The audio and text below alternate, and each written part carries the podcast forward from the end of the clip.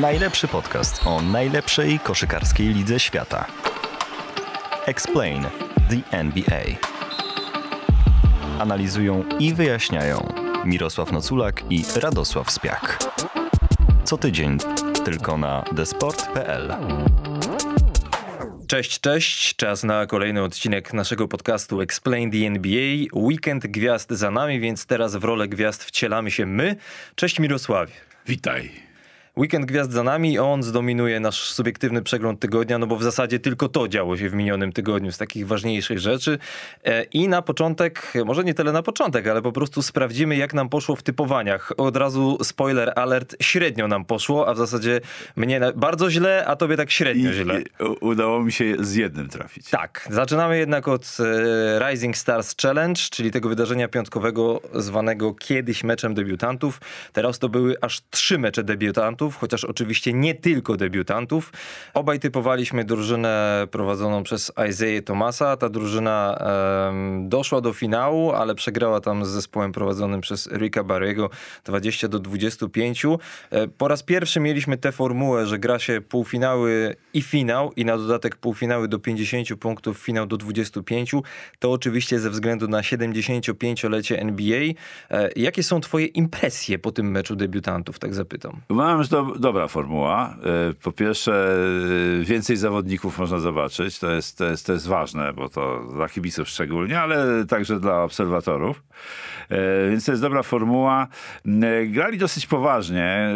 Widowiskowo starali się grać, ale, ale ten mecz o, o pierwsze miejsce to był zupełnie na serio. Ten, ten, ten mecz finałowy po półfinałach. To był bardzo twardy mecz i, i był bardzo ciekawy. No i niespodziewanie wygrała drużyna e, Ricka Berego, z tym, że tam o jednej rzeczy chciałem powiedzieć z tego meczu. Ależ proszę. Precious Echua. Mówić coś na nazwisko? No, jakże. Ostatnim, w ostatnim po, podcaście wspominaliśmy o, o, o, braku wysokich graczy w, w Raptors i przy mm, Echua powiedzieliśmy, że ja powiedziałem, że on, a tak, on nie jest taki wszechstronny, nie rzuca z dystansu. Tymczasem w tym meczu trafił dwie trójki. Ale najzabawniejsze było to, że zebrał piłkę w ataku, wykozłował na zewnątrz, żeby rzucić za trzy, a obok stał Desmond Bain niekryty kompletnie. I ten Aciuła się podpalił i rzucił i nie trafił. I to było na wyrównanie albo na, na, na, na różnicę na jednego punktu. No było to zabawne dosyć, bo się bił w piersi i mówił my bet, jak to oni mówią, my bet, my bet. No tak, a mina, e, mina Desmonda Baina była nie do skopiowania. Ja mam tylko jedno przemyślenie tak naprawdę związane z tym meczem. Mianowicie, jakim pięknym sportem jest koszykówka, że można go grać zarówno na czas, jak i do konkretnej liczby zdobytych punktów. W zasadzie nie ma innych takich sportów, w których to jest możliwe. Jak sobie w piłce nożnej chcesz pograć do trzech strzelonych goli, to może to zająć 30 minut, a może to zająć 3 godziny. A w koszykówce albo masz określony, dni. albo kilka dni. A w koszykówce masz określony czas, ale Zazwyczaj w takich gierkach, jak ja na przykład wczoraj sobie grałem w Warszawie, pozdrawiam chłopaku, no to wiadomo, że gramy do jakiejś liczby zdobytych punktów. Tak się gra na klasycznym tak, pick-up game. Pick-up game się tak gra. Tak. Więc, tak. więc ta formuła też mi się podoba, Rising Stars Challenge. Zobaczymy, czy to zostanie utrzymane, czy to był tylko jednorazowy wyskok przy okazji 75-lecia NBA. E, Skills Challenge teraz. No tutaj poległem strasznie, bo bracia Antetokumpo odpadli w pierwszej rundzie, a ty właśnie wytypowałeś zwycięzców, czyli drużynę Cleveland Cleveland Cavaliers i Ivan Mobley, celna trójka z połowy boiska. Tak, tak, ale wcześniej Giddy trafił e, drużynie e, Rookies, tak? To byli, Tam był Scotty byli... Barnes, Kate Cunningham tak, i Josh tak, Giddy. Tak, tak, no i, i Giddy trafił z połowy, a to chyba było po 30 sekundach, a Ivan Mobley trafił jako drugi rzucający i po herbacie. E, czyli zakończyło się wszystko. Nie wiem, czy ja tobie zadawałem to pytanie, czy nie, ale bym chętnie to pytanie zadał. Teraz kogo najbardziej z polskich graczy przypomina, jeżeli chodzi o wyraz twarzy, o spokój, o zachowanie e, Iwan Mobley? No dobra, jeśli chodzi o wyraz twarzy konkretnie, jeśli tylko o to pytasz, a nie o umiejętności koszykarskie i tak no dalej. No nie, nie, nie, tylko... Ty, tylko o wyraz twarzy, no to był taki jeden w latach 90. zwłaszcza, który miał morderca o twarzy dziecka, tak się zwykło określać. Gwardia Wrocław. Dominik Tomczyk. Dominik Tomczyk, tak jest. Fantastyczny gracz. Człowiek, który moim zdaniem e, miał papiery na NBA, ale urodził się za wcześnie. Ja w ogóle przy okazji tego konkursu Skills Challenge typowałem braci Antetokounmpo. Trochę zapomniałem, że w tym konkursie liczy się też przecież rzucanie. No A tak. z tym u nich jest tak średnio, więc gratulacje Mirosławie. Tutaj trafiłeś. Drużyna Cleveland Cavaliers, czyli Jared Allen, Darius Garland i Ivan Mobley zwycięzcami tego konkursu. Konkurs rzutów za trzy punkty po raz pierwszy w historii wygrał środkowy, czyli Carl Anthony Towns. Tutaj nie trafiliśmy obaj. Ja typowałem, że e, wygra Patty Mills, ty typowałeś, że wygra Fred Van Vliet. No Fred Van Vliet e, i Patty Mills zresztą też. Oni nie weszli do finału, do rundy finałowej. Mills wypadł trochę lepiej od Freda Van Vlieta, natomiast Carl Anthony Towns ustanowił, bo wszędzie czytam teraz, że on e, ustanowił rekord e, konkursu rzutów za trzy punkty, zdobywając tych punktów 29. Tak. Przy czym pamiętajmy, że to jest po pierwsze rekord rundy finałowej, bo Stephen Curry miał 31 punktów w pierwszej rundzie konkursu rzutów za trzy punkty. Nie w tym roku oczywiście, to było w, w poprzednim roku, zdaje się, albo nawet dwa lata temu, chyba w poprzednim. No i też, że od pewnego czasu, e, od 2014 roku do zdobycia jest, e, do zdobycia były 34 punkty, a po raz trzeci było do zdobycia 40 punktów.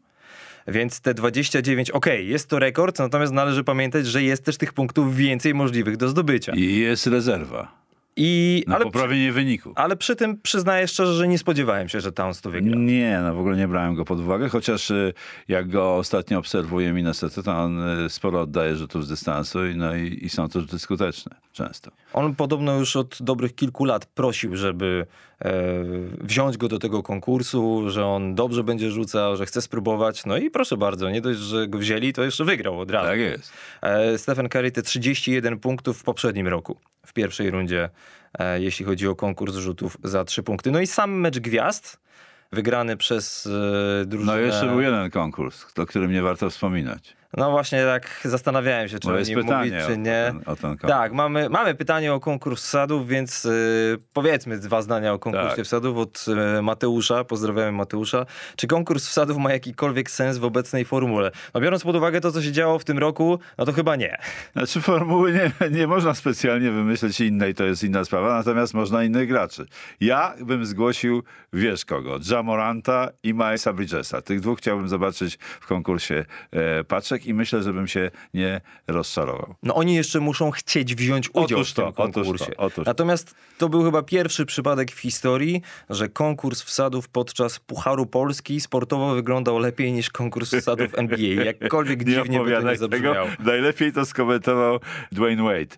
E, Na, na koniec, bo oni się tam wygłupiali z Reggie Millerem, strasznie się wygłupiali przy tym komentowaniu tego konkursu i na koniec pokazał, oceniając e, poziom konkursu, odwracając dziewiątkę do góry nogami. Zwycięzcą konkursu wsadów został Obi Topin i może na tym poprzestańmy, jeśli chodzi Brawo o ten Nowy konkurs. Jork, tak jest. E, Jeśli chodzi o mecz gwiazd, e, całkiem ciekawy. Po raz trzeci była ta formuła, że w czwartej kwarcie są 24 punkty do zdobycia i wtedy mecz się kończy. Po raz pierwszy to się wydarzyło dwa lata temu. Wtedy wydawało się, że to będzie jednorazowa, w cudzysłowie, akcja ku pamięci Kobe Bryanta. Kobe, tak. Natomiast ta formuła została i powiem ci szczerze, Mirosławie, że mi się podoba. No bo to jest podobna formuła do tego, do tego meczu y, początkujących. Przy czym tutaj mówimy tylko o czwartej kwarcie. czwartej bo przez kwarcie, Pierwsze tak, tak. trzy kwarty mecz się toczy normalnie. Tak.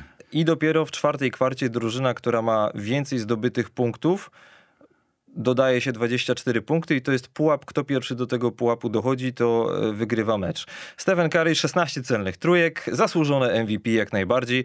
Ogólnie powiem tak, mecz spoko, natomiast muszę się mm, podzielić pewną swoją opinią, bo ja konkursy może konkursy to nie, ale właśnie sam mecz gwiazd tak szerzej przestałem oglądać w okolicy 2010 roku.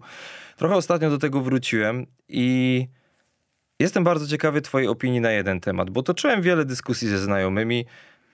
Co by mogło spowodować, że mecz gwiazd będzie ciekawszy? Ja już jestem w takim wieku, że te wszystkie wsady, paczki od tablic, jakieś alejupy tak. bez obrońcy już nie robią na mnie takiego wrażenia jak wtedy, kiedy miałem 12 czy 13 lat. Myślę, że wiele osób tak ma. I okej, ja to rozumiem, że to cały czas jest potrzebne. Ale tak sobie myślę, że gdyby NBA, to się nigdy nie wydarzy, ale gdyby kiedyś zaimplementowała coś takiego, jak było w baseballu, w lidze MLB, w Major League Baseball, mianowicie to, że zwycięska drużyna meczu gwiazd ma przewagę parkietu w finałach. Czyli To- reprezentant wschodu lub zachodu. tak, oczywiście po pierwsze musiałyby być drużyny wschód-zachód, bo teraz No tak, takich drużyn nie, nie ma, ma, są tak. kapitanowie i te składy są mieszane.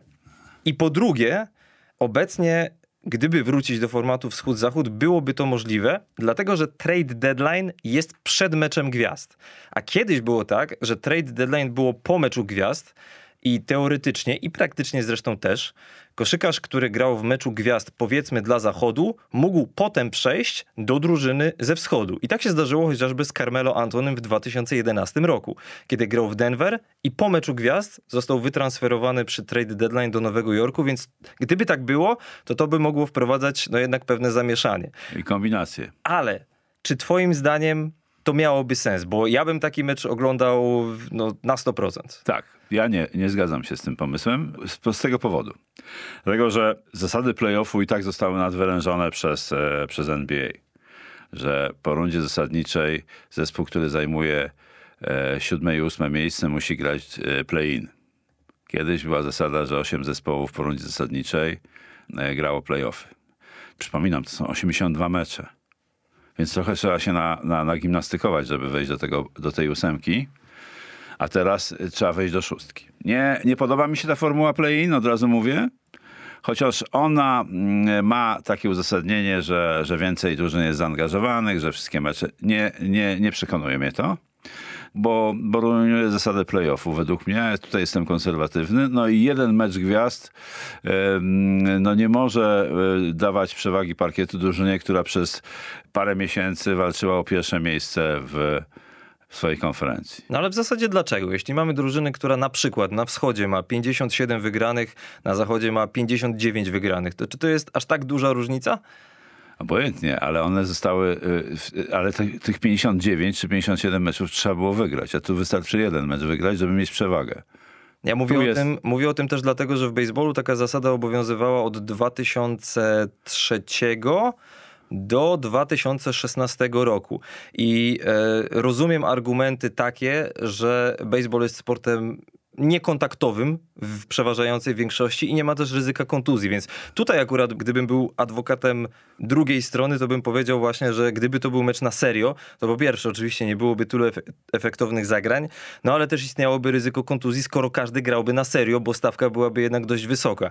Ale po prostu tak sobie gdybam, że gdyby chociaż jeden taki mecz gwiazd kiedyś się zdarzył, to ja byłbym w niebo wzięty. No tak, ale ja, jest co, dla mnie w ogóle, wracając do tego tematu mecz, me, meczu gwiazd, owszem, to jest fajne wydarzenie jako całość. Byłem na dwóch takich na miejscu, więc rzeczywiście jak się jest na miejscu, to wszystko robi wrażenie.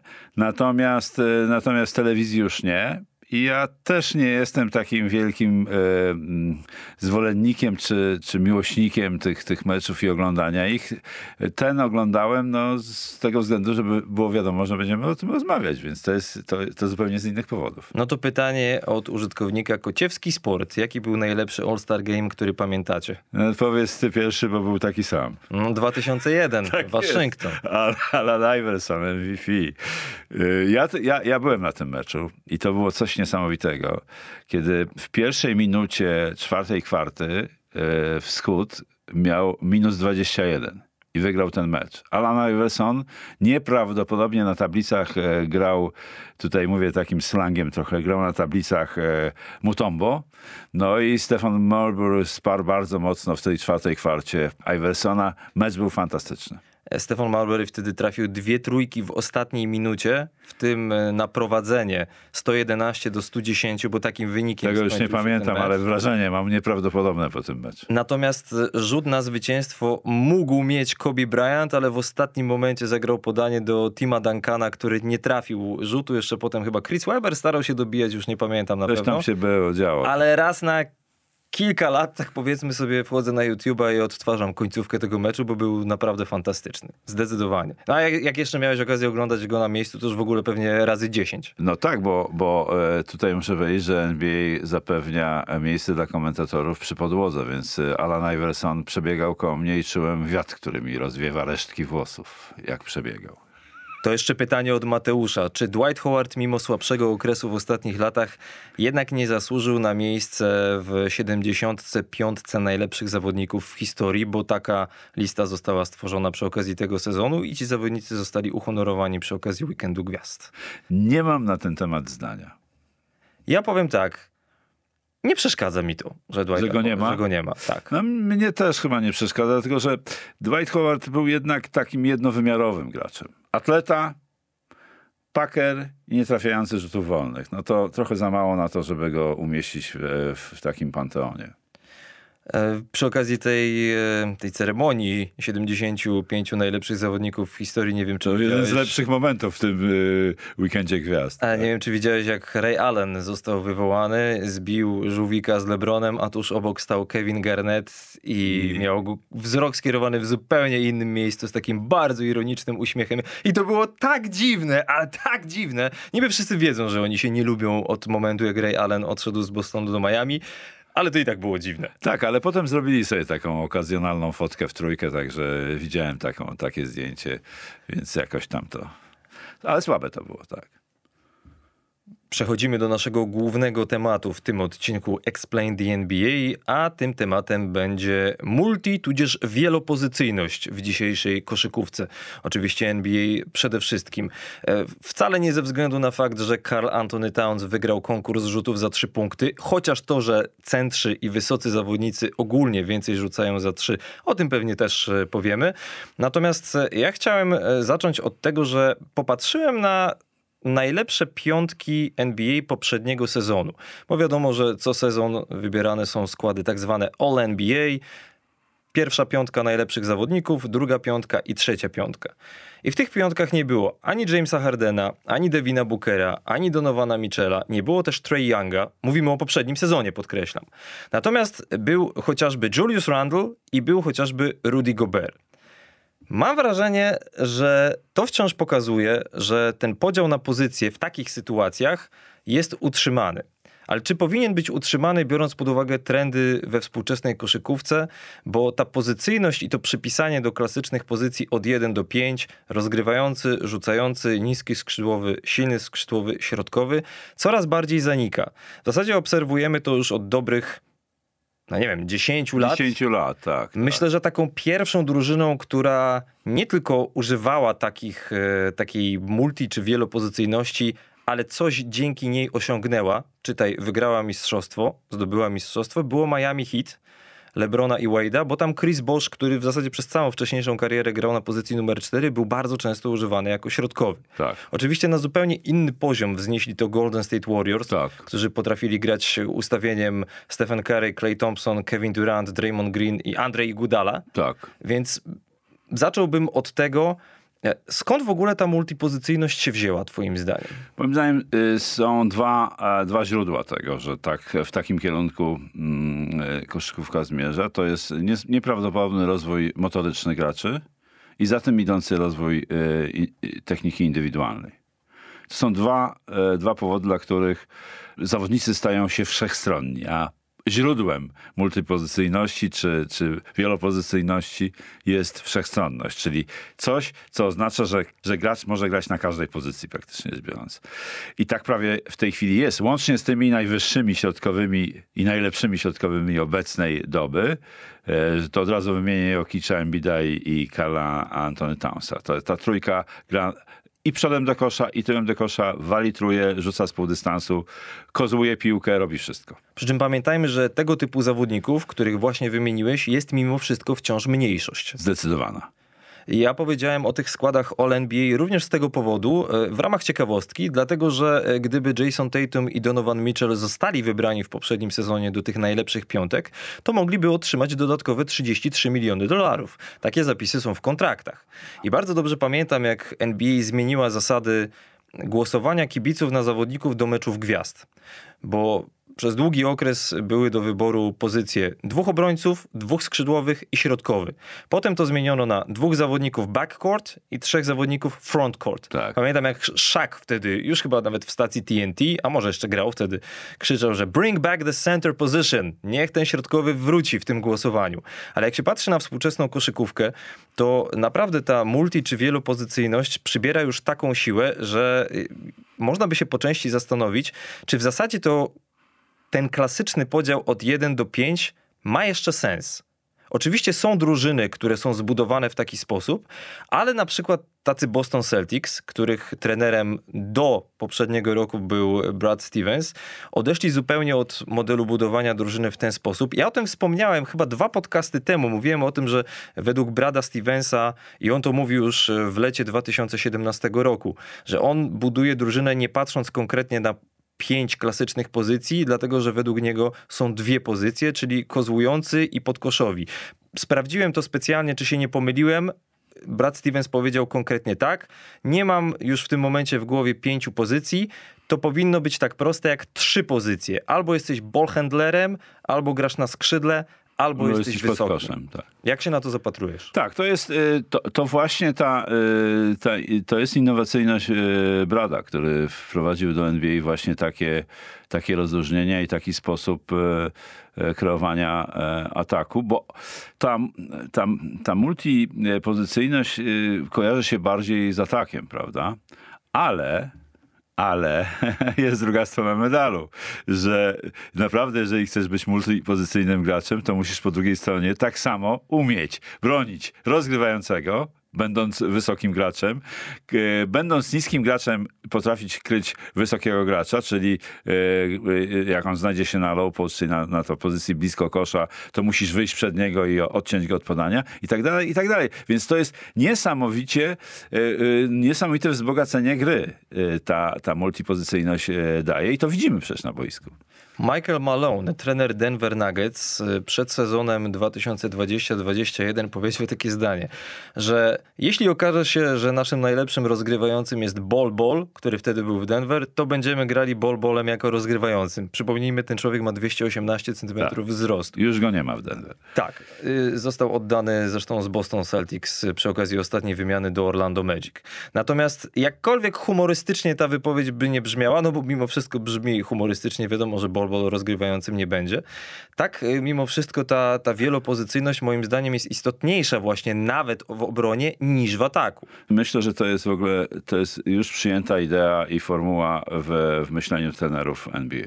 Bo jest takie określenie jak tweener, które było używane przez lata jako, no nie chcę powiedzieć obraźliwe, ale opisywało zawodnika, który był czasami albo zbyt wysoki, albo zbyt niski, żeby wpasować się w konkretną pozycję, biorąc pod uwagę jego umiejętności. Ale ta liga ewoluuje, w ogóle koszykówka ewoluuje jako taka i w tym momencie myślę, że spora część drużyn poszukuje takich tweenerów, takich zawodników, jak chociażby w poprzednim odcinku określiliśmy Derricka White'a jako taki szwajcarski scyzoryk, Tak, który umie tak. trochę tego, trochę tego, trochę tamtego. E, No i przy okazji Derrick White trafił do Boston Celtics, co też by potwierdzało, że Stevens Filozofię Brada Stevens. już jako generalny menedżer, niekoniecznie jako trener, wciąż się tego trzyma. Kontynuuje ten, tę myśl, tak. E, Powiedziałeś o obronie. Otóż znalazłem taki bardzo ciekawy wskaźnik e, dotyczący zawodników, którzy kryją graczy niekoniecznie ze swojej pozycji, tej nominalnej oczywiście. To są dane wprawdzie praktycznie. Wow, to są dane równo sprzed roku, nawet co do dnia. Więc aktualniejszych na razie nie ma, więc to jest, e, miejcie to w uwadze, połowa poprzedniego sezonu. Troszeczkę się to mogło zmienić, e, ale bardzo ciekawe jest to, że e, pod względem procentów, e, jakby procentu czasu spędzanego na kryciu zawodników z nie swojej pozycji, w tym zestawieniu najwięcej ma James Harden. I teraz pytanie. Czy to wynika z tego, że on faktycznie jest taki multipozycyjny czy wielopozycyjny, czy właśnie wręcz przeciwnie, że rywale chcą, żeby on zamieniał krycie, bo nie jest multipozycyjny? W obronie nie jest multipozycyjny. Na oko. A wiesz, co jest ciekawe w tym zestawieniu? Że po Jamesie Hardenie kolejne miejsca w tym zestawieniu zajmują, i tutaj mówimy o zawodnikach, którzy do połowy poprzedniego sezonu mieli e, rozegrane co najmniej 500 minut, więc nie mówimy o takich, co to grają ogony. Za Jamesem Hardenem Jashon Tate, Jeff Green, OG Anunoby, Ben Simmons, Dorian Finney-Smith, Miles Bridges. Praktycznie wszystko zawodnicy, powiedzmy, średniego wzrostu, jak na współczesne standardy, Trójki. z pozycji 3. No właśnie. Ogólnie, tak, nominalnie tak, 3. tak, tak, ogólnie, tak. Więc z tej pozycji 3, oczywiście, teoretycznie tacy zawodnicy mają najłatwiej, no bo są, wpasowują się właśnie w tę średnią, gdzie Średnia, mogą średnia. bronić i niższych, Tak. i wyższych, ale pod względem samej liczby minut, a nie procentów spędzonych na zamianie krycia, najwięcej minut miał Jeremy Grant z Detroit. Ciekawe. Ale to jest, to jest multipozycyjny gracz na pewno w obronie. No dobra, to teraz pytanie. Jak nagrywaliśmy odcinek o rzutach za trzy punkty i o tym, jak duży mają wpływ na współczesną koszykówkę, jak to ewoluowało, podawaliśmy liczby, które z dzisiejszej perspektywy są szokujące, że w pierwszych sezonach NBA, jak ta linia rzutów za trzy została wprowadzona, to rzutów było bardzo, bardzo mało. I ja cię wtedy Poniżej zapytałem... procenta. No właśnie. I ja cię wtedy zapytałem, bo ty pamiętasz tamte czasy, ja nie. Ja cię wtedy zapytałem, dlaczego... No tak bywa, tak bywa. Dobra. No wal, dalej. Wtedy cię zapytałem, dlaczego od razu jak pojawiła się linia rzutów za trzy punkty, to nie pomyślano o niej jako czymś, co może być bardzo dużą zaletą, tylko podchodzono do niej na zasadzie trochę jak pies do jeża. Więc Konserwatyzm. Czemu z multipozycyjnością jest tak samo, że dopiero teraz, a koszykówka już ma wiele lat, ona się objawia z taką siłą? Myślę, że to, co powiedziałem na początku, jest, jest, jest kluczowe, że motoryka i umiejętności techniczne za tym idące na to pozwalają. Czyli sprawność graczy jest niesamowita. Ten podział na jedynki, dwójki, trójki, czwórki i piątki wiązał się też z, no, z, z, coraz niższą sprawnością graczy, mm, którzy byli coraz wyżsi tak, na tych pozycjach. E, Środkowi te czasy może pamiętasz, czasów jeszcze nawet Chicago, to, To byli, pamiętam. to byli y, goście, czy taki Ostertak na przykład z Utah Jazz, to byli goście o, o, prawie, no, o motoryce bardzo przeciętnej i umiejętnościach tudzież. Zatem takim wyjątkiem z tamtego okresu był z lat 90. był niesamowity gość, niejaki Olej Żułon, moim zdaniem najlepszy środkowy, jeżeli chodzi o umiejętności, o zasób różnych e, zagrań, to był, to był fenomen. Dla mnie najlepszy środkowy wszechczasów, ale e, właśnie to jest główny powód. Motoryka i indywidualne rozwiązania. Poza tym, e, no też odwaga trenerów. Oni się, e, oni się zaczynają szukać nowych rozwiązań. Na tym polega, na tym polega właśnie ewolucja, a nie rewolucja. to, jak dobry był Hakim Olajuwon, myślę, pokazuje to, że on wciąż w 2022 roku szkoli młodych zawodników. Wciąż Tak, do im niego pokazuje, się pokazuje im to wszystko, tak jest. No więc to jest, e, to jest moim zdaniem, e, to jest e, główny powód. Natomiast konserwatyzm e, i gotowość do zmian jest e, dosyć taka, jest czteroetapowa. Także na początku do nowości jest, e, podchodzi się tak, jak ty powiedziałeś, jak do, jak do jeża. Potem to się zmienia, zmienia e, i na końcu jest akceptacja i nawet afirmacja nowych rzeczy. I teraz jesteśmy na etapie afirmacji dla rzutów za trzy punkty.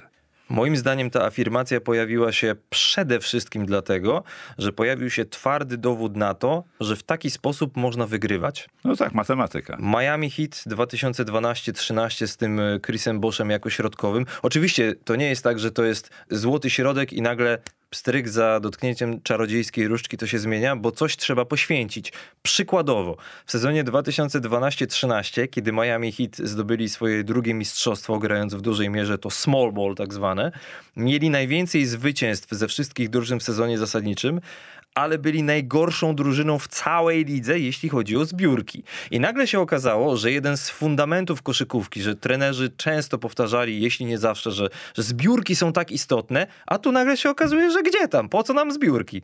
A, tak, szczególnie jeżeli chodzi o, o zbiórki w obronie, czyli, czyli uniemożliwienie e, e, kontynuacji ataku. No to, no ale zdobyli mistrzostwo. Tak samo 2014-15 Golden State Warriors. Wtedy e, Andrew Bogut jako środkowy został troszeczkę odsunięty. W wyjściowej piątce był Andrzej Gudala, który potem przecież otrzymał tytuł MVP, MVP. finału. Tak. Więc to jasno pokazuje, że ten, że ten small ball, biorąc pod uwagę jeszcze rzuty za trzy punkty, we współczesnej koszykówce może być i często jest opłacalny. Ale co jeśli popatrzymy na to w drugą stronę? Czy da się zbudować taki skład, żeby dominować we współczesnej koszykówce, tak mocno zdominowanej przez trójki, wysokim ustawieniem? Ja sobie tak popatrzyłem na skład Denver Tylko wysokimi Nuggets. gracze? gracze Tak, graczami, tylko tak? wysocy gracze. No i teraz tak, jesteś trenerem Denver Nuggets, ja jestem twoim asystentem i proponuję ci, bez żadnych konkretnych analiz, ale proponuję ci, słuchaj, a może byśmy pograli trochę takim ustawieniem? Jokic. Jokic, Jeff Green, Michael Porter Jr., Aaron Gordon, DeMarcus Cousins. I co ty na to? Najniższy zawodnik w tym zestawieniu, Jeff Green, ma 203 cm wzrostu. Idę na L4. No ale dobra, bo, bo E, No uważam, że jednak, e, że jednak to już jest e, pójście za daleko, można powiedzieć, bo jednak ktoś tę piłkę czasami musi przeprowadzić. Ktoś musi... Jeff Green? E, Jeff Green, no może, tam z tej, z tej piątki Jeff Green, no Jokic może też przeprowadzić. To byłby eksperyment bardzo ciekawy niewątpliwie, ale, ale jakby to się skończyło, trudno sobie wyobrazić. Przyznaję, że nie mam takiej wyobraźni, żeby to, żebym mógł sobie wyobrazić, że to jest podstawowa piątka grająca przez cały mecz. Znaczy nawet nie mówię o tym, żeby to była podstawowa, ale żeby była No, stosowana w jakichś tam, w jakichś tam momentach. Okej, no wiadomo, że nie będzie grała przez cały mecz, to jest oczywiste. No. Natomiast biorąc pod uwagę Nikolę Jokicia i o to też chciałem cię zapytać em, i to, co mówił Brad Stevens, że dzieli zawodników na trzy pozycje, czyli ten ball handler do Czyli kreowania ten, ten, ataku, Tak, ten, który prowadzi grę, można powiedzieć. Tak, skrzydłowy i wysoki podkoszowy. No to gdzie tutaj wkleić Jokicia? W którą z tych kategorii? Jokicza można wkleić w każdą, ale najmniej w ballhandlera, chociaż on znakomicie e, gra z piłką. E, jest tym graczem, to co jest ważne u środkowych, to jest ważne, to, to jest teraz warunek sine qua non dla gracza środkowego, umiejętność kozłowania piłki, bo wiele rozwiązań jest e, typu handoff. I ten handoff nie polega na tym, że wysoki stoi i czeka, aż podbiegnie do niego skrzydłowy czy rozgrywający, tylko idzie w jego kierunku kozłem i to jest tak zwany dribble handoff, co się nazywa, czyli przekazanie piłki z ręki do ręki w trakcie kozłowania. I to jest umiejętność dosyć, e, dosyć e, ważna w dzisiejszej koszykówce i też niełatwa. Ja celowo powiedziałem o tym Jokiciu, dlatego że istnieje taki wskaźnik jak Versatility Index, czyli taki indeks wszechstronności. Tak. Żeby była jasność, to, że jakiś zawodnik jest wszechstronny, nie oznacza jednocześnie, że jest multipozycyjny. Ale jeśli któryś Ale jest to jest multipozycyjny, to raczej jest wszechstronny. To Tak. raczej w drugą stronę Tak, działa. tak, tak. I Nikola Jokic w tym indeksie, to jest indeks stworzony przez amerykańskiego dziennikarza, kiedyś analityka e, Johna Hollingera. To jest wskaźnik no dość prosty, więc niekompletny, ale zbiera trzy podstawowe statystyki, czyli punkty zbiórki, asysty. Wszystko się dodaje do siebie i dzieli na trzy. No bo to są trzy kategorie. Jokic jest numer jeden w lidze. Ma triple chyba z 20 parę w tym sezonie. No tutaj jest wskaźnik średnia dla zawodników na średnim poziomie NBA to jest około 5. Jeśli masz powyżej 10, to znaczy, że już jesteś naprawdę wszechstronny. Takich zawodników w tym sezonie ze średnią tego wskaźnika wszechstronności powyżej 10 jest 39. Jokic ma najwyższy ten wskaźnik, 17,2. Dalej jest Janis, Luka Doncic, Joel Embiid. Piąty jest DeJounte Murray. I spośród 10 najlepszych graczy e, teoretycznie nie powinno mnie to aż tak zdziwić, ale troszeczkę miałem tak podniesioną brew przy e, nazwisku Domantasa Sabonisa, że jest w czołowej dziesiątce tej wszechstronności. genotyp, tak jak tatuś. Był wszechstronny, 2,20. To jest też e, szkoła litewska. Tutaj, która... Chociaż on też koszykarsko w Hiszpanii dojrzewał. Ja wiem, że dojrzewa w Hiszpanii, ale, ale, ale szkoła litewska polega na tym, że od dziecka już się wali truje, nie, nie zwracając uwagi na nic. Wszystko się robi, kozłuje, podaje, broni. E, wszechstronność jest, e, jest e, w szkole litewskiej, tej, tej, tej dawnej, którą ja pamiętam, to była baza. No właśnie ojciec Domantasa, czyli Arvidas, Arvidas, przecież tak. rzucał za trzy punkty, mając 220 cm Tak. wzrostu, co w latach 80., tudzież powiedzmy po pierwszej połowie 90., było jednak dość nietypowe. Bardzo nietypowe. My tutaj używamy sformułowania wielopozycyjność albo multipozycyjność, ale Brad Stevens to nazywa nawet bezpozycyjnością. Tak to chyba by można na język polski przetłumaczyć. Dosłownie. Positionless. Tak, dosłownie bezpozycyjność. Positionless i w związku z tym tematem też mamy pytania. Od Adriana. Którzy zawodnicy według was mogliby grać z powodzeniem na każdej pozycji? Mirosław. Z dzisiejszej NBA? No właśnie, pierwszy zawodnik, który mi przychodzi do głowy, od razu powiem szczerze, to jest zawodnik, który już nie gra. Pierwszy zawodnik, o którym pomyślałem w tym kontekście, to jest Boris Diaw. Pamiętasz takiego Pamiętam gracza? Borisa Phoenix Diawa, Suns, San tak, Antonio tak, Spurs. tak, pamiętam, Ja go jeszcze pamiętam. z początku tego stulecia, jak grał we francuskim Portes.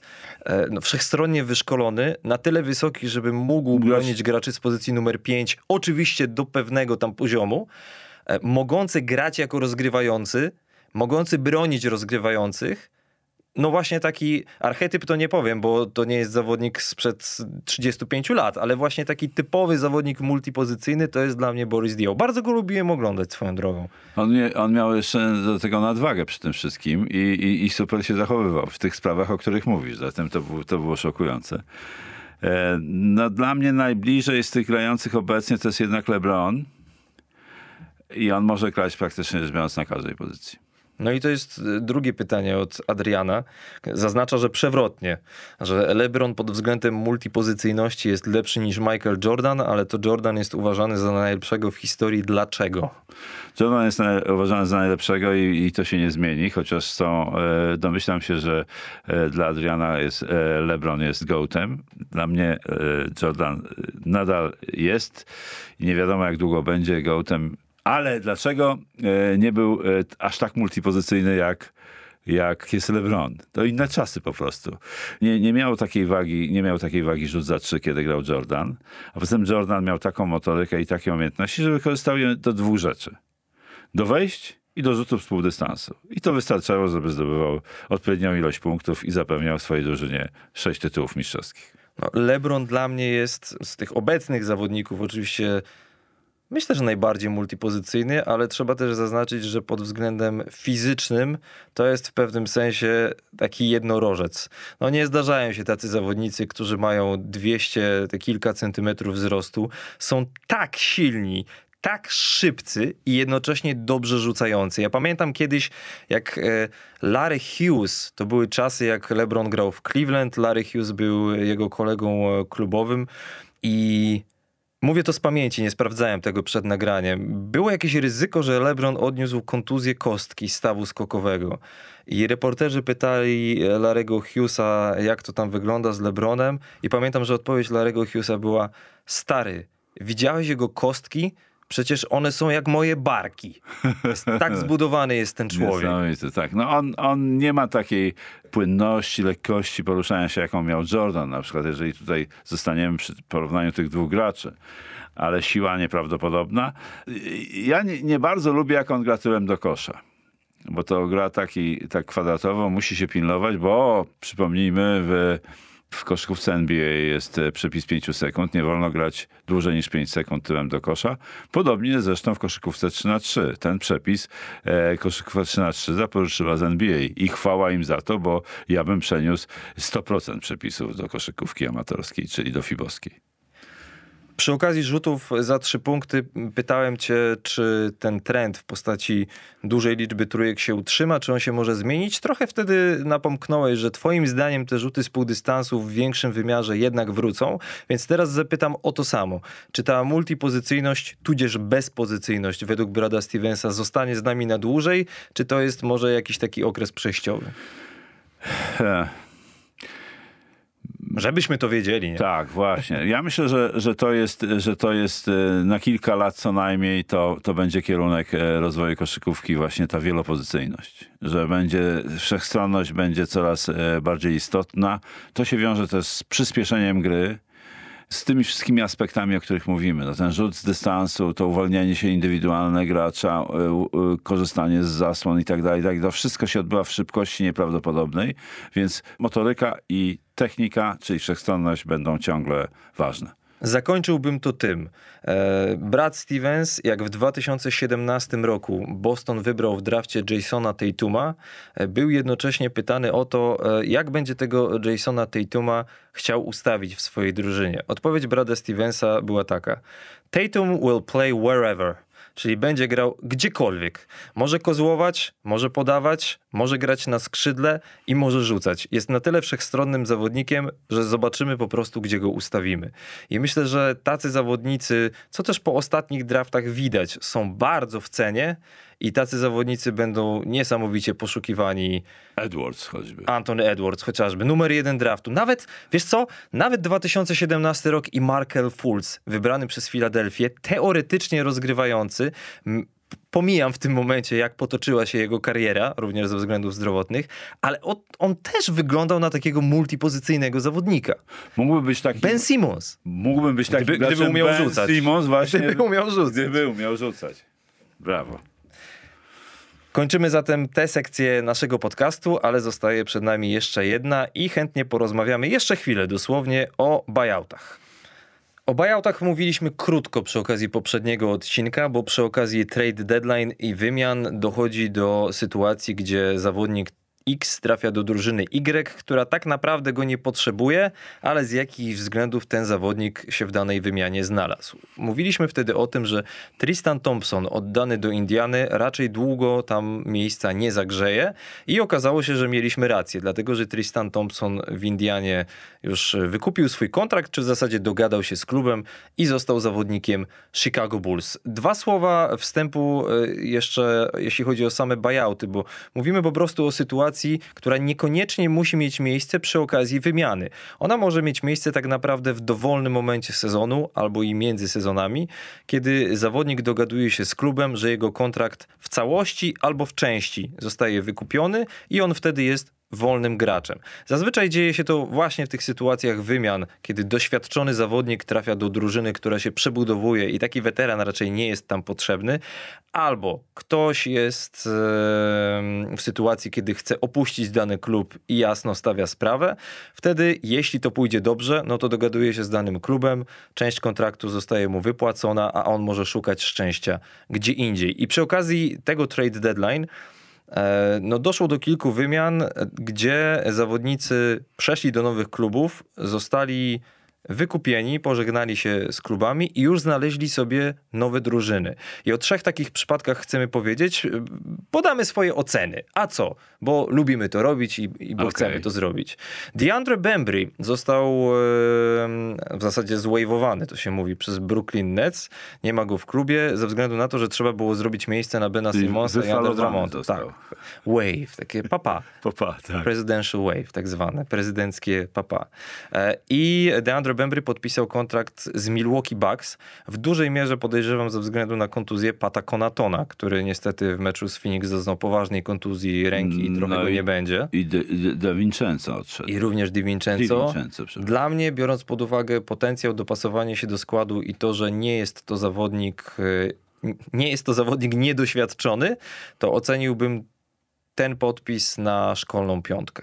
Bardzo, e, bardzo dobra decyzja Milwaukee i po bardzo dobrym sezonie w, w Brooklynie tego gracza. Tristan Thompson w Chicago Bulls, ja przy okazji poprzedniego odcinka mówiłem, że widziałbym go w Filadelfii albo w Golden State.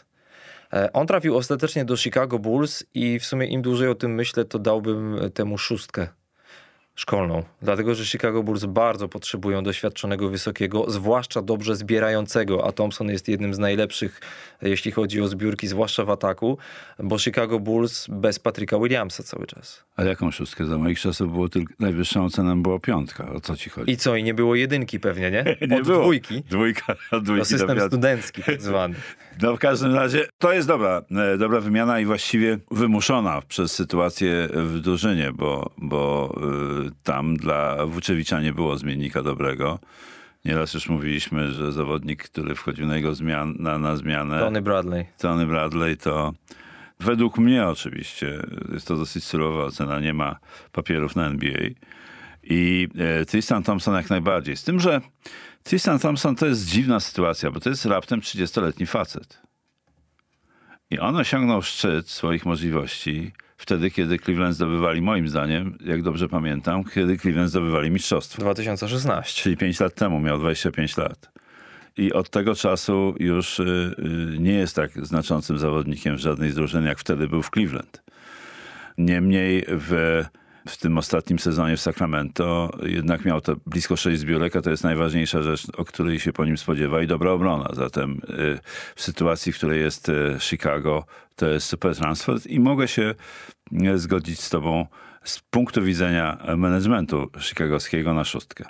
Zwłaszcza biorąc pod uwagę, że jak mówiliśmy w jednym z wcześniejszych odcinków, kiedy trochę szerzej analizowaliśmy Bulls, że im w playoffach będzie brakowało doświadczenia. No to już je mają go trochę więcej w tym momencie. A mają mistrza.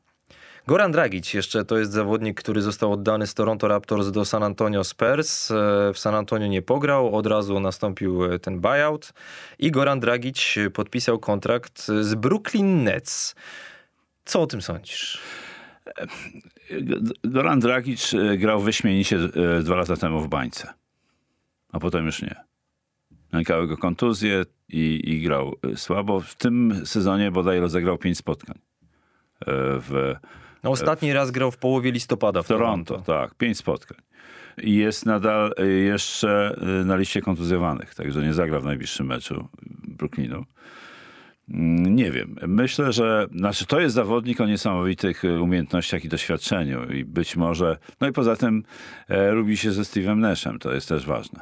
No oni grali razem, razem w grali Phoenix, Phoenix Suns. Tak, tak. To też jest bardzo ciekawa kombinacja. No Brooklyn musiał coś zrobić jeszcze na pozycji numer jeden, biorąc pod uwagę, że no nie wiadomo, co będzie z Kyrie Irvingiem, nie wiadomo, jak będą wyglądały playoffy i te obostrzenia w Nowym Jorku, bo tak paradoksalnie, w zasadzie chyba Najlepszą sytuacją dla Brooklynu byłoby, gdyby po sezonie zasadniczym zajął piąte albo szóste miejsce, no bo wiadomo, że gdyby zajął siódme do dziesiątego, to istnieje ryzyko, że jedna wpadka i jesteś out, ale być może tak się okaże, że brak przewagi parkietu będzie dla Nets przewagą korzystne, parkietu. Korzystne, tak.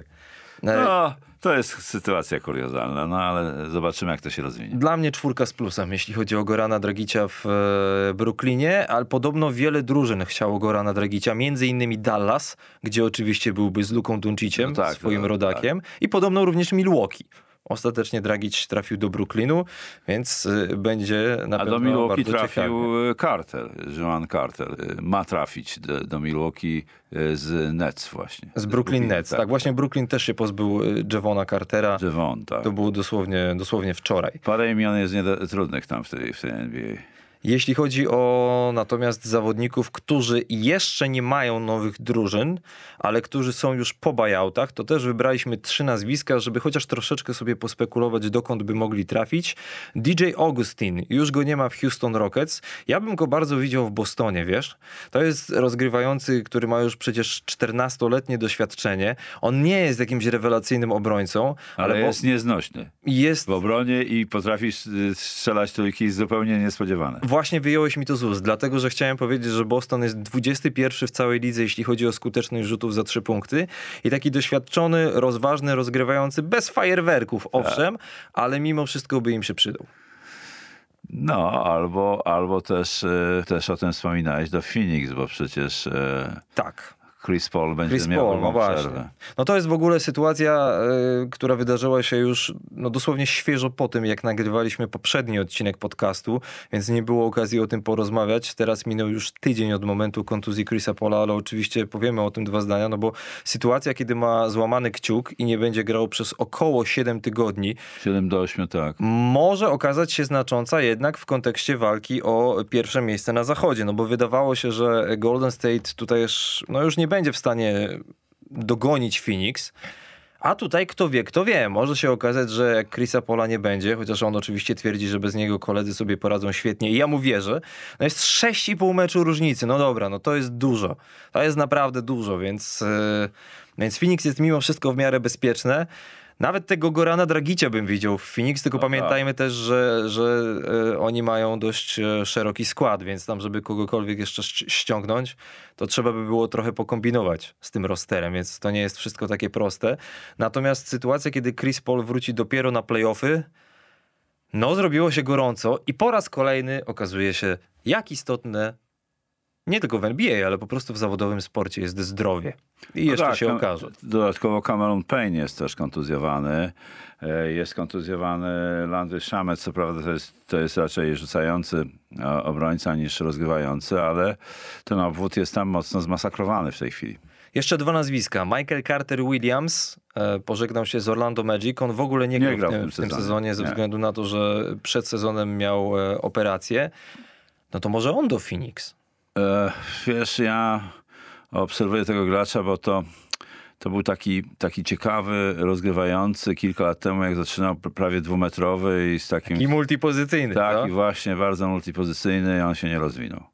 Nie rozwinął się przede wszystkim, jeśli Przez chodzi o kontuzję, rzuty z za powodu- trzy punkty. I z powodu kontuzji też, no. No tak, no zdrowie, zdrowie jest kluczowe. On w poprzednim sezonie, kiedy grał w Orlando, trafiał średnio co czwarty rzut za trzy punkty, więc w dzisiejszej koszykówce taki obwodowy, jeśli nie ma żadnych wybitnych innych umiejętności, typu Ben Simmons w obronie, no to nie jest aż tak potrzebny. Natomiast trzeba też pamiętać, że to jest zawodnik z...